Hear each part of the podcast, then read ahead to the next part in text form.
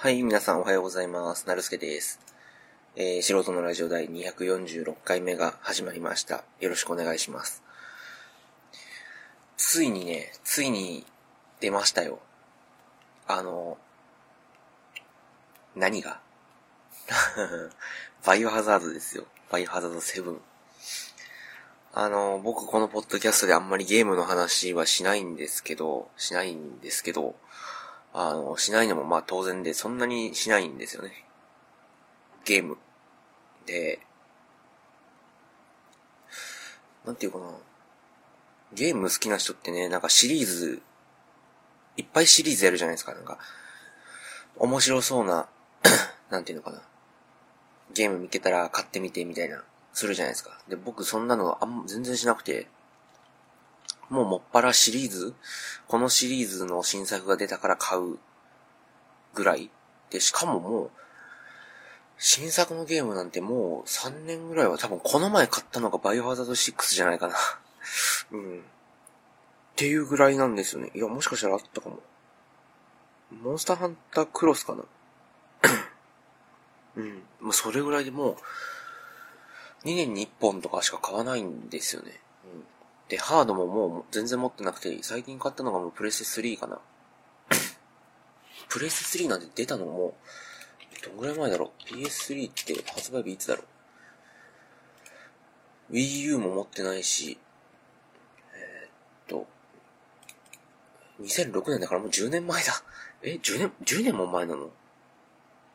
え、本当に PS32006 年出たってあ、でももう2006年の11月だからもう2007年。9年ぐらい前。いや、もう10年か。10年前で。僕は今22だから、12歳え、そんな子供の時だっけ ?14 ぐらいだった気するんだけどな。うん。あ、発売日すぐに買ってないんだ。そんな話はどうでもいいんだ。で、あの、まあ、それより10年前に発売されたハードが一番最近買ったものっていうことでね、なかなか、あの、全然そのゲーム好きじゃないんですけど、唯一好きなシリーズ、いくつかあるんですけど、まあ、その中でもまあ最も好きなのが、えー、バイオハザードとアーマードコアかな。で、あ、メタルギアも結構やってんな。メタルギアも前作やって、アーマードコアも前作やってて、は、は、バイオハザードも前作やってる。で、特にもう異常なまでに好きなのがバイオハザードで、これ冗談抜きでバイオハザード前作やってるって言ったんですけど、本当にあの、えっと、番外編も全部やってますね。えっと、アウトブレイクとかね、えっと、ガンシューティングのアンブレラクロニクルズとか、クロニクルズ系とか、あと、マーセナリーズっていう、まあ、なんか外伝、本当になんかミニゲームみたいなのがあって、それも買ったし、で、唯一 PS4 で出てる、えっと、アンブレラコアとか、そういったものはやってないんですけど、あの PS4 持ってないから。で、えー、っと、うん、他の全部での箱丸のもやってるし、うん、箱丸ってあの Xbox のやつもやってるし、で、初代の、えー、っと、バイオハザードえー、っとね、ディレクターズ、初代のバイオハザードだけでもいっぱい種類があって、プレステ出たやつとか、パソコン出たやつとか、あと、ディレクターズカット版プレイステーションのディレクターズカット版とか、あと、えー、っと、デュアルショックか。ディレクターズカットのデュアルショックとか、あとリメイクとか、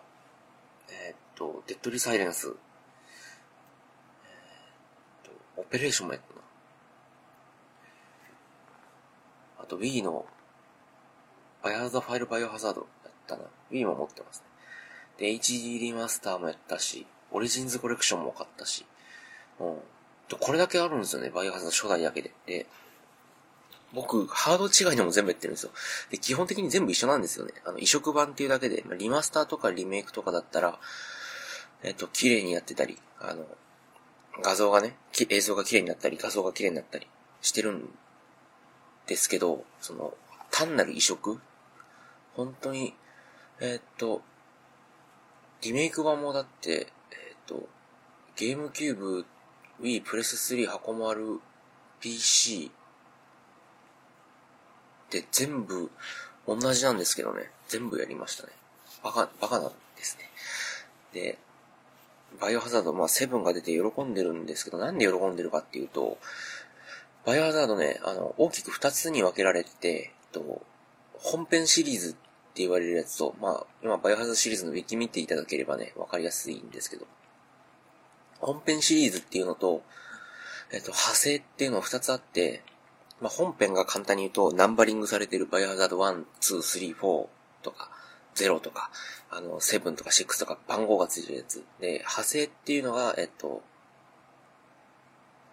マーセナリーズとか、クロニクルズとか、アウトブレイクとか、まあ、あの、直接的な本編とは関わりのない、その、なんていうのかな、えっと、伏線みたいなストーリー。なのが、まあ、えっと、派生シリーズ2個あって、で、ほ、僕が好きなバイオハザード、バイオハザード、その、まあ、その中でも僕今日は本編の話をするんですけど、その本編の中でも、まあ、僕は2つに分けられてると思ってて、えっと、セブンが出る前はもう、すごくわかりやすく、あと分けられて、バイオハザード出た順で言うと、バイオハザード1、まあ無、無印ですね。バイオハザード2、バイオハザード3、ラストエスケープ、えー、バイオハザード3ラストエスケープだけ、副題がついているっていう謎ね。バイハザード1、2ってきて3ラストエスケープなんですよ。で、次、バイハザードコードベロニカ。で、バイオハザード0。バイオハザード4。バイオハザード5、6で7なんですよね。で、0でもう分かれてて、えっ、ー、と、0以前と以降で、話の内容とか、ゲームの内容とか、あとは、操作性が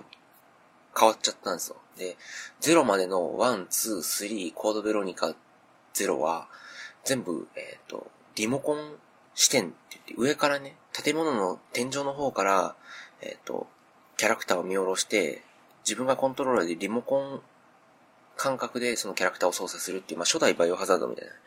あの、操作の仕方なんですよ。全部ね。コードベロニカ0、3、2、1っていうの。で、4以降は、4、5、6、7は全部、えっ、ー、と、あ、7はまだ変わっちゃいましたけど、4、5、6っていうのは全部、えっ、と、サードパーソン。だから自分の主人公の背中、肩越し視点っていうんですかね。っていうので操作するようになってて、まあ、より、なんていうのかな、えっ、と、現実世界に近い感じです。で、セブンでまた変わって、セブンはもう、えっ、と、ファーストパーソンになって、現実世界と同じように自分の視点で話が進む。揺れ、揺れとか、歩いた時の揺れとかも再現されている。すごくリアルになって。で、話の内容もまあ本当に変わってて、えっと、バイオハザード、えっと、まあ、話の内容的には4までが、まあ4も変わってるかな。0まで、1、2、3、コードベロニカ0っていうのは、バイオハザードの、あの、なんていうのかな、大きな敵であるウェスカーっていうね、すごい大きな敵がいて、まあ、製薬会社、アンブレラっていう製薬会社が、あの、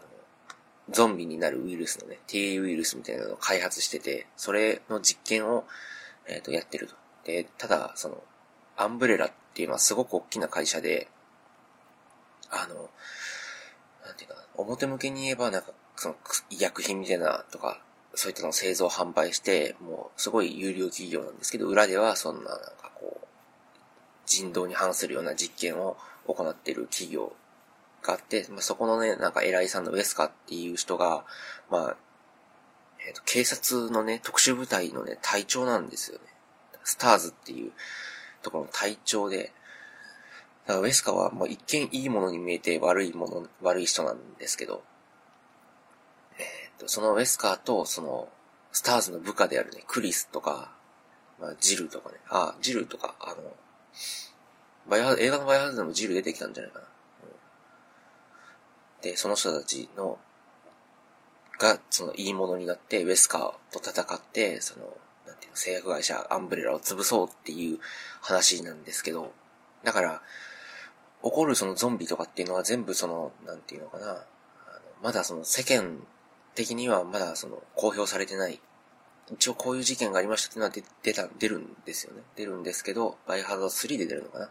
バイオハザード3でラクーンシティっていう街がね、一体ウイルスに侵されちゃって、まあ、最終的にね、あの、核を落として、ま、街ごと焼き払うっていう、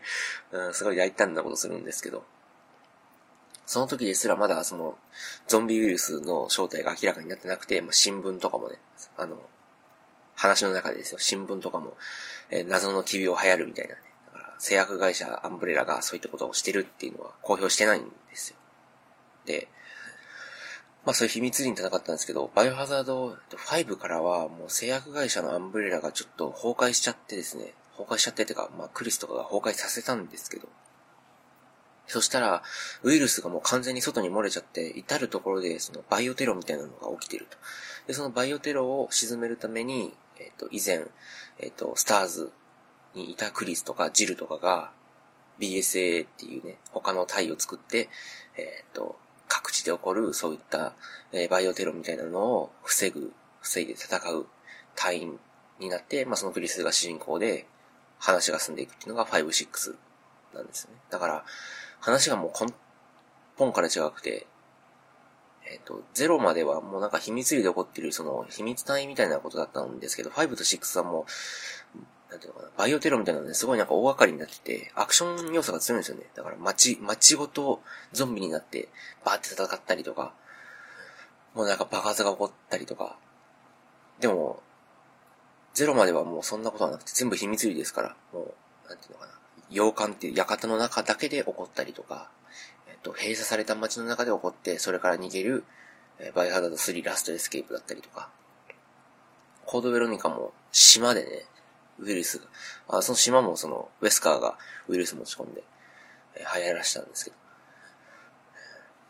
いや、それをなんかこう、ウェスカーを追い詰めるみたいな話だったりするんですけど、5と6を、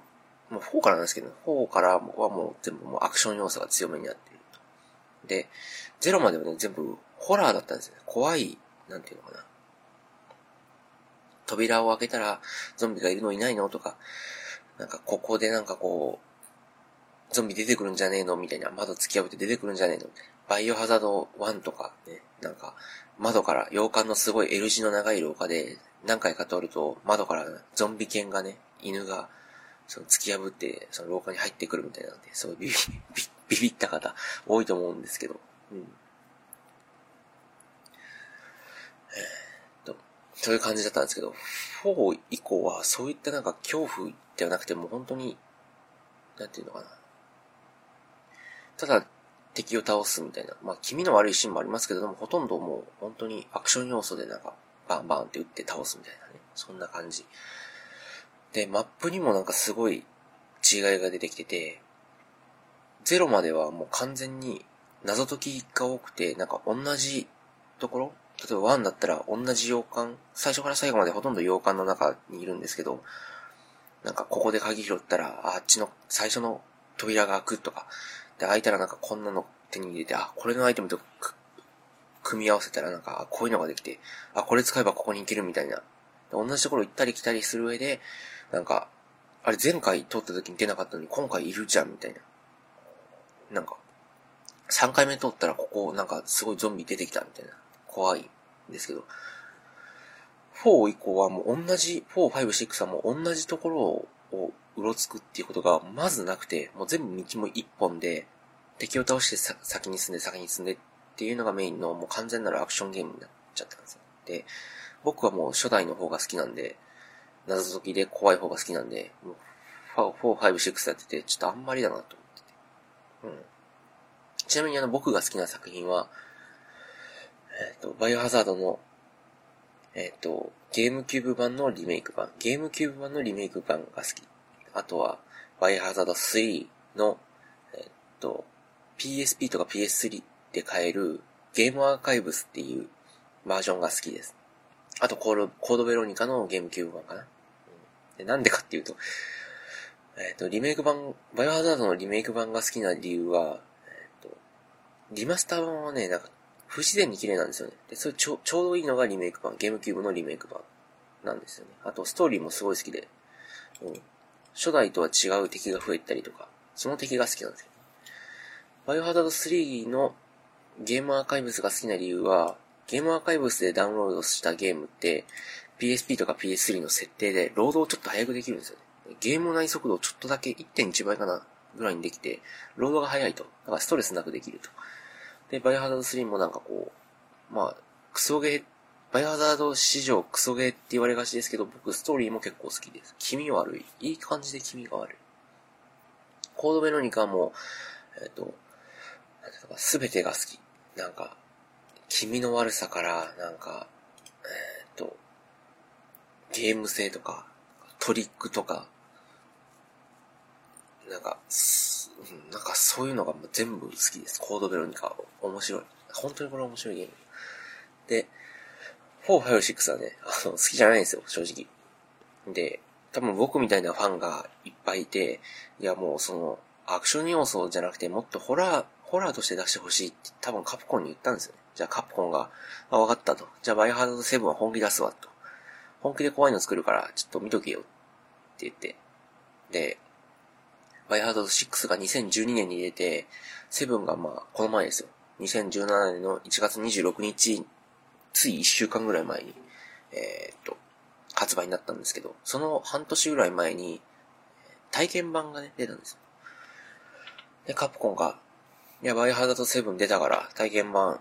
あの、配信するわってって。で、ファンもみんなね、いや、あんだけカプコンが本気出すみたいになってるんだから、どんだけなんだろうってやったらね、あの、怖いのなんのね、あのいや、確かに、ちょっとすみませんみたいな。ちょっと、あの、怖いのがいい、怖いのがいいって、4、5、6アクション要素があの、強すぎて、あの、あれだあれだって言って、もっとホラーにしろ、それがバイオハザードだろうって言ったけども、ここまでしろとは言ってねえっていうぐらい超怖くて、セブンが。めちゃめちゃ気味悪くて。で、リアルなんですよね。で、リアルで、めっちゃなんか、うわうわうわうわっていう、うわ、この廊下進みたくねえみたいな、ですっげえ気味悪くて、マジかーってで、で、カプコンは、いや、お前らが怖いの作れてたから、セブン作ったんだけど、って言って出したんですね。じゃあなんか、噂によるとね、怖すぎてみんな買ってないみたいなね。売り上げが、あんだけなんかみんなすげえ言ってたのに、なんか怖すぎてみんな買ってなくて、売り上げが思ったよりも伸びてないみたいな話なんですよ。で、僕もね、ちょっと、あの友達と一緒に、あの、体験版だけはね、やったんですけど、友達が PS4 持ってて、あの、超怖くて。で、体験版と、あの、なんていうのかな。予告とか、あの、本編の最初の方だけでわかる情報をお話しすると、あの、バイオハザードの7はもう以前の話とは結構違くて、まあ最初の、最後の方になったら関係あるのかもしれないですけど、あの、もうアンブレラとかそういうのじゃなくなってて、多分世界は一緒なんですけどね。で、えー、っと、新婚夫婦が、多分新婚夫婦がいまして、で、奥さんがね、あの、単身赴任って言うんですかね。なんか、ちょっと、仕事で行ってると。で、奥さんからのビデオレターが届くんですよ。旦那さんの E さん、E さんっていう外国人ですね。E さんっていう男性、まあ主人公ですよ。のもとに、奥さんから、あの、仕事中の奥さんから2本ビデオレターが届いて、で、1本目は、あの、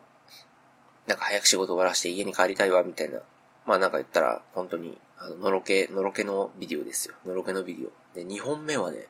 あの、奥さんすごいビビって、なんか、表情全く違うんですよね。1本目と。で、ごめん、私も帰れないみたいな。で、私のことは探さないでみたいな。で、バーンって映像が終わって。で、結局奥さん帰ってこなかったんですで、数年後に、主人公の E さんが、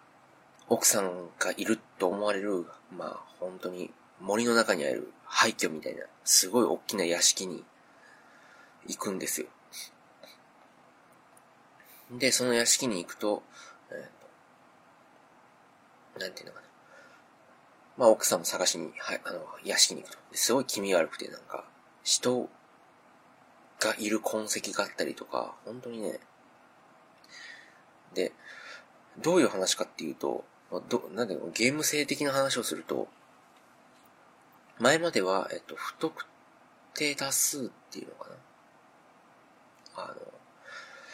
ここのゾンビ倒したらもうゾンビいなくなるとかだったんですよね。で、マップを変えると読み込みが入ってみたいな。で、もうそういうのじゃなくなってて、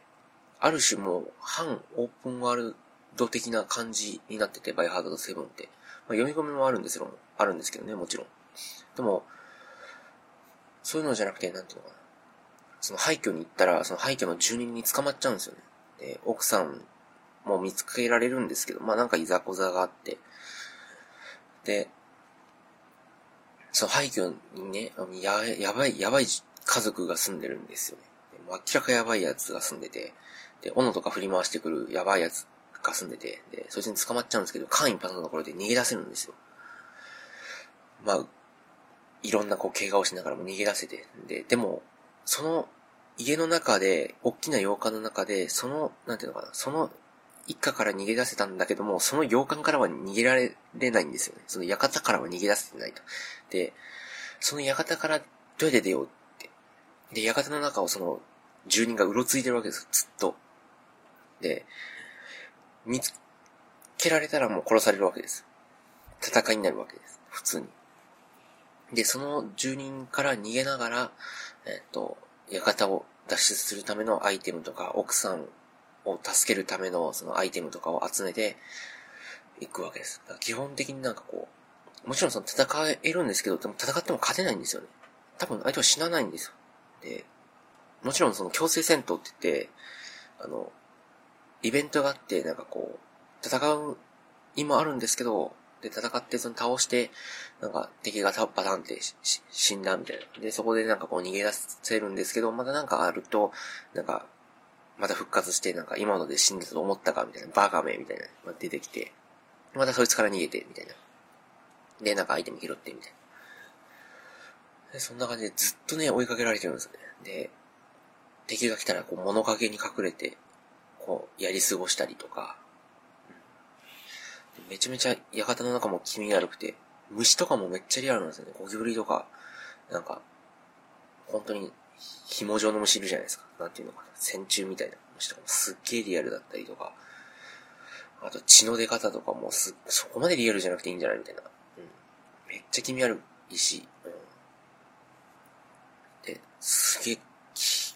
とにかく怖い。で、いや、そこまで怖くしろとは言ってないっていう。ほんま冗談だけでそこまで怖くしろとは言ってない。でも僕は嬉しい限り。でも PS4 持ってないからな。うん。PS4 ごと買おうかなって思ってますけどね、正直ね。バイオハザードそれか PC 版か。うん。あの、スペック調べたんですけど、グラボ、CPU の性能は足りてて、グラボの性能がね、今僕 750Ti かな使ってて、要求推奨が1060なんですよね。ちょっとパソコン詳しくないとわかんないですけど、あの、1060なんです。だから、そこをちょっと変えて、PC 版買おうかな。多分9000円ぐらいなんでね、ソフトが。で、まあ、グラボを変えて、あの、ソフト買ったら多分3万円ぐらい、3万ちょい円ぐらいかな、3万ちょい円ぐらいで、PS3 とソフト買ったら4万円ぐらいなんですよね。で、PC だったらグラボ変えたら他のもんにも使えるけども、PS4 買って、あの、他にやる予定のゲームもないんで、正直。まあ、移植されたバイオハザードシリーズ買ってもいいんですけど、もうさすがに、それもあれかなみたいな感じになってるんでね。まあそんな感じですかね。すっげえ気味悪いから。ちょっと皆さんもね、あの、気味悪い、多分ゲーム好きのポッドキャスト配信者の方は多分注目されてるか買われたか、それでも、こ、怖、怖そうだから買わないっていうか、まあどれかだと思うんですけど、まあまあ、そんな感じで今話題になっているバイオハザード7多分僕は買いますという話でした。えー、そんな感じで。もう一本話があったんですけど、ちょっと長くなったんで一旦切ろう。えー、っと、じゃあ、終わりにしましょうかね。えー、聞いてくださった皆様ありがとうございました。何かご意見ご感想ある方は、メールアドレス、素人のラジオアットマーク Gmail.com までメールよろしくお願いします。えー、それでは、素人のラジオ第246回目、お相手はなるすけでした。ありがとうございました。それでは、さよなら。